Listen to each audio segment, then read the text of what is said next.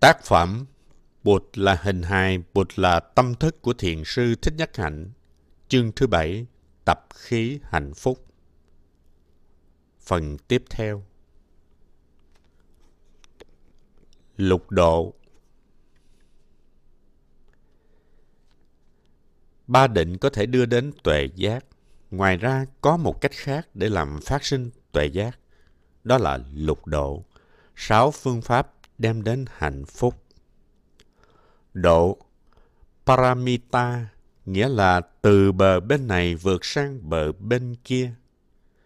Hạnh phúc đang ở bờ bên kia, bờ này có thể là bờ sợ hãi và chúng ta có thể vượt qua bờ vô úy. Bờ này có thể là bờ ganh tị và chúng ta có thể vượt qua bờ vô phân biệt, bờ thương yêu. Đôi khi chỉ cần một giây thôi là chúng ta có thể vượt từ bờ khổ đau sang bờ an lạc. Bố thí Phép thực tập đầu tiên của lục độ là bố thí, cho đi. Dana Paramita Cho đi là một hành động rất đẹp, rất dễ thương. Khi giận ai, chúng ta có khuynh hướng trừng phạt người đó. Đó là một khuynh hướng tự nhiên. Nhưng nếu chúng ta tự mình tặng cho người ấy một món quà, thì cơn giận của ta sẽ biến mất ngay lập tức. Chúng ta sẽ vượt qua bờ bên kia, đó là bờ không giận hờn. Hãy thử đi. Giả sử quý vị giận người hôn phối của quý vị và biết rằng điều này sẽ lặp lại trong tương lai. Đức Bụt khuyên chúng ta hãy chuẩn bị sẵn một món quà và cất nó ở đâu đó Lần tới khi mà giận người kia, quý vị đừng có nói và đừng có làm gì cả. Lấy quà ra, tặng cho người kia, quý vị sẽ không còn giận nữa. Bột dạy chúng ta nhiều phương pháp để đối trị cơn giận. Tặng quà là một trong những phương pháp ấy. Khi giận ai, chúng ta hãy tặng cho người đó một món quà. Chúng ta thực tập lòng bao dung và độ lượng. Chúng ta không cần phải giàu sang mới thực tập bố thí chúng ta cũng không cần đến siêu thị mua quà. Cách chúng ta nhìn đã là một món quà rồi. Trong đôi mắt của ta có chứa đựng từ bi. Cách chúng ta nói cũng là một món quà bởi vì những gì chúng ta nói đều có chất liệu nuôi dưỡng, ngọt ngào, giải thoát. Lá thư ta viết cũng có thể là một món quà. Chúng ta rất giàu có trong cách suy nghĩ, nói năng và hành động chúng ta luôn có khả năng phóng khoáng và hiến tặng. Đừng hà tiện. Chúng ta có thể cho bất cứ lúc nào. Điều đó sẽ làm tăng trưởng hạnh phúc cho những người xung quanh. Thực tập Dana Paramita, bố thí, hiến tặng. Chúng ta càng trở nên giàu có hơn trong mỗi phút giây. Đó là hạnh nguyện đầu tiên của Bồ Tát. Tập bố thí, bao dung, Hãy nhớ là chúng ta không cần giàu có mới bố thí, hiến tặng. Trì giới Phép thực tập thứ hai là trì giới, Shila Paramita. Thực tập giới cũng là một sự hiến tặng, hiến tặng cho ta và cho những người ta thương.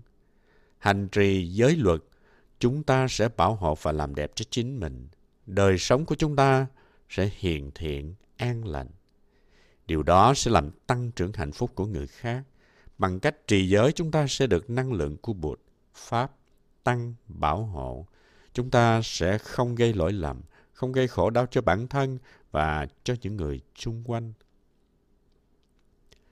Vì vậy, thực tập giới đã là một sự hiến tặng rồi. Thực tập năm giới đem lại cho chúng ta tính trung thực, lương thiện và từ bi. Giới thứ nhất là bảo vệ sự sống của mọi người, mọi loài, ngăn chặn chiến tranh và tỉnh tình trạng phá hoại. Giới thứ hai là thực tập tâm bố thí, bao dung, biết che sẻ thì giờ và năng lực của ta với những kẻ thiếu thốn. Giới thứ ba là ngăn người hành động dâm dục, sống có trách nhiệm với những người ta thương, không ăn nằm với những người không phải là vợ hay chồng của ta. Giới thứ tư là thực tập chánh niệm, ái ngữ và lắng nghe sâu. Giới thứ năm là ăn uống và tiêu thụ có chánh niệm. thực hành giới, hành giả sẽ có một nguồn năng lượng hùng hậu để bảo vệ chính mình, nuôi lớn tự do và vô ý. Thực tập năm giới, chúng ta không còn sợ hãi nữa bởi vì giới thể của chúng ta thanh tịnh. Chúng ta không còn lo sợ bất cứ điều gì. Đây là tặng phẩm cho toàn xã hội, mà không phải chỉ dành cho người ta thương. Bồ Tát là người luôn được giới luật bảo hộ và có thể hiến tặng rất nhiều cho người khác qua sự hành trì giới luật của mình. Nhẫn nhục Phép thực tập thứ ba để qua bờ bên kia, đó là nhẫn nhục. Shanti Paramita Phép thực tập này giúp cho trái tim của ta luôn luôn sâu rộng. Làm thế nào để trái tim ta lớn lên mỗi ngày để ta có thể ôm ấp được tất cả mọi người, mọi loại?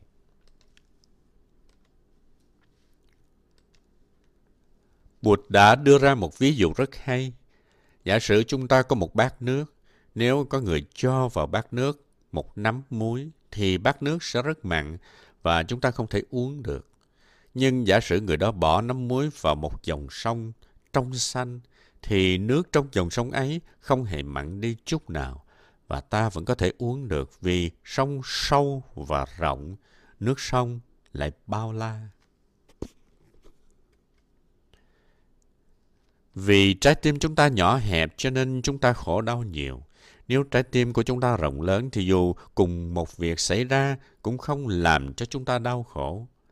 Vì vậy, bí quyết để có hạnh phúc là làm thế nào để cho trái tim của ta lớn lên.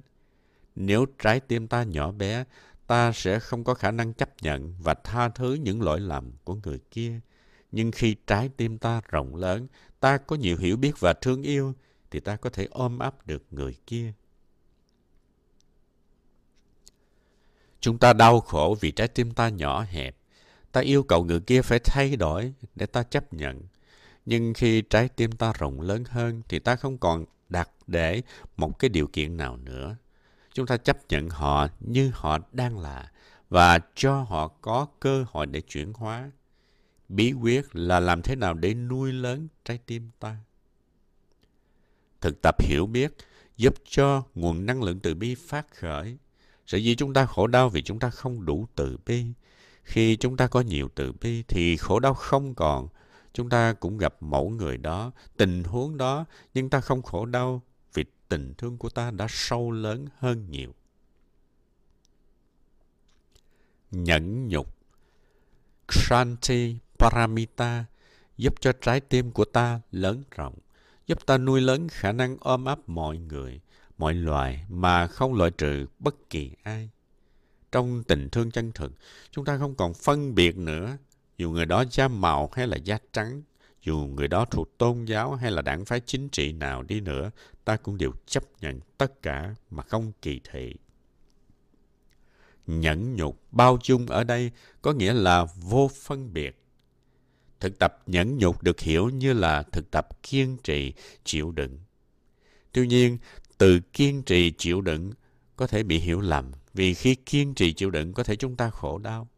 Dù sau đi nữa, nếu trái tim chúng ta rộng lớn thì chúng ta sẽ không còn khổ đau.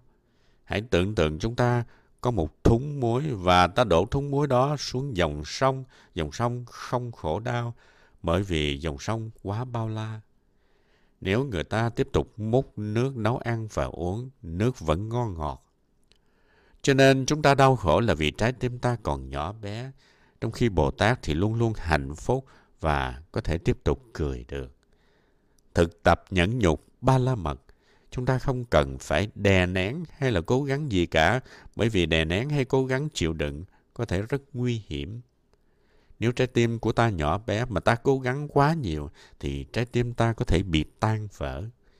Thực tập nhẫn nhục bao dung cốt là làm sao cho trái tim của ta ngày càng lớn hơn muốn được như vậy chúng ta phải tập hiểu tập thương tinh tấn. Phép thực tập thứ tư là tinh tấn Virya Paramita. Khi nghiên cứu và học hỏi về các thức trong đạo Bụt, chúng ta nên hiểu nghĩa tinh tấn dưới dạng tàn thức và hạt giống. Trong tàn thức của chúng ta có những hạt giống khổ đau và hạnh phúc, thiện và bất thiện. Thực tập tinh tấn là tưới tẩm những hạt giống hiền thiện trong ta. Đó gọi là tứ chánh cần. Trước hết chúng ta cần tổ chức đời sống, môi trường như thế nào để những hạt giống xấu không còn cơ hội biểu hiện. Chẳng hạn như không tưới tẩm những hạt giống bạo động, giận hờn, tuyệt vọng trong ta. Có những người trong chúng ta sống trong môi trường mà những hạt giống tiêu cực bị tưới tẩm mỗi ngày.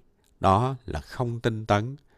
Chúng ta phải quyết tâm, phải sử dụng sự tự do của mình để tổ chức đời sống của chúng ta, kể cả cách tiêu thụ. Chúng ta biết rất rõ là trong ta có hạt giống của tuyệt vọng, hận thù, bạo động và sợ hãi. Nếu chúng ta để cho chúng bị tưới tẩm và biểu hiện, thì chúng ta sẽ sống không lành mạnh. Ngược lại, nếu chúng ta sống trong một đạo tràng có thực tập, thì những điều chúng ta nghe thấy sẽ giúp cho chúng ta tiếp xúc được với những khía cạnh tích cực của cuộc sống. Như vậy, những hạt giống tiêu cực ít có cơ hội để lớn lên. Chúng ta phải pháp đàm với nhau, làm thế nào để tạo ra một môi trường tốt, một cách sống lành mạnh, giúp cho chúng ta ngăn ngừa những hạt giống tiêu cực, không để cho chúng bị tưới tẩm và biểu hiện. Kế tiếp, nếu lỡ những hạt giống tiêu cực đã bị tưới tẩm và biểu hiện, chúng ta phải làm gì? Chúng ta phải đưa chúng trở về lại hình thức hạt giống càng sớm càng tốt. Có nhiều cách để làm việc đó. Giả sử chúng ta thực tập như lý tác ý, chúng ta chú ý vào đối tượng khác của thức, chú ý vào những gì đẹp hơn, an lành và thú vị hơn. Khi chúng ta tiếp xúc với những điều tốt, thì những tâm hành bất thiện sẽ trở về nguồn gốc hạt giống. Một trong những phương pháp Bụt dạy là thay chốt.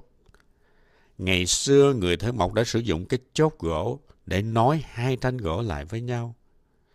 Ông ta đục một cái lỗ trên hai thanh gỗ và đóng cái chốt vào cái lỗ đó để nối chặt hai thanh gỗ lại. Nếu cái chốt đó bị hư, chúng ta có thể thay một cái chốt khác bằng cách đóng một cái chốt mới vào cùng cái lỗ đó. Cái chốt mới sẽ đẩy cái chốt cũ ra và thay vào lỗ đó. Cách thức thay đổi tâm hành cũng vậy. Nếu lỡ cái tâm hành giận của chúng ta bị tưới tẩm và biểu hiện trên ý thức làm cho ta khổ đau, thì ta hãy thử mời một tâm hành khác lên thay thế. Vào thời đại chúng ta, thay vì dùng từ thay chốt, tôi dùng từ thay CD. Nếu CD mà ta đang nghe không có hay, thì ta tắt máy và thay vào đó một cái CD khác. Chúng ta có nhiều CD hay dưới dạng tàn thức để lựa chọn. Cho nên, phương pháp thứ hai của tứ chánh cần là thay CD. Bởi vì nếu ta cứ để cho cái CD trước ở lại hoạt động, thì nó sẽ tiếp tục tưới tẩm những điều tiêu cực ở trong ta và những điều tiêu cực này sẽ hiện hành trở lại. Vì vậy, tinh tấn thứ hai là khi những tâm hành tiêu cực biểu hiện, ta phải đưa chúng trở về dưới hình thức hạt giống càng nhanh càng tốt. Phương pháp thứ ba là tưới tẩm những hạt giống hiền thiện tốt đẹp trong tàn thức, giúp chúng có cơ hội biểu hiện như hạt giống từ bi, thương yêu, hy vọng, hỷ lạc, vân vân. Vốn chúng đã có đầy đủ ở trong ta.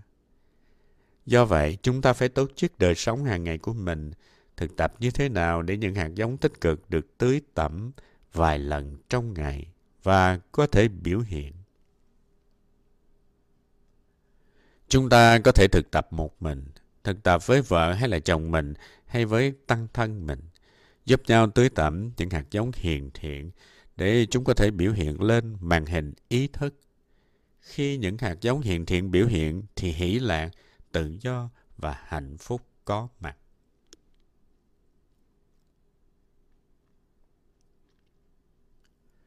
Phương pháp thứ tư là giữ cho những hạt giống tích cực được biểu hiện càng lâu càng tốt.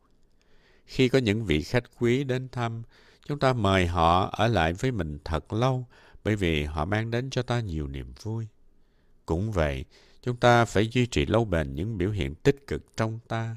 Chúng càng ở lại lâu với chúng ta thì chúng ta càng có thêm nhiều cơ hội để những hạt giống này phát triển dưới tàn thức. Một khi chúng biểu hiện, chúng đóng vai trò của những cơn mưa tưới tẩm những hạt giống cùng loại ở dưới tàn thức, để rồi chúng tiếp tục lớn lên và lớn lên. Cũng giống như khi xem chương trình bạo động trên TV, thì hạt giống bạo động ở trong ta cũng tiếp tục lớn lên. Nếu chúng ta tiếp tục nghe pháp thoại, thì những hạt giống hiền thiện, hiểu biết, tự do ở trong ta tiếp tục được tưới tẩm. Vì vậy, tinh tấn phải được hiểu dưới ánh sáng của duy thức.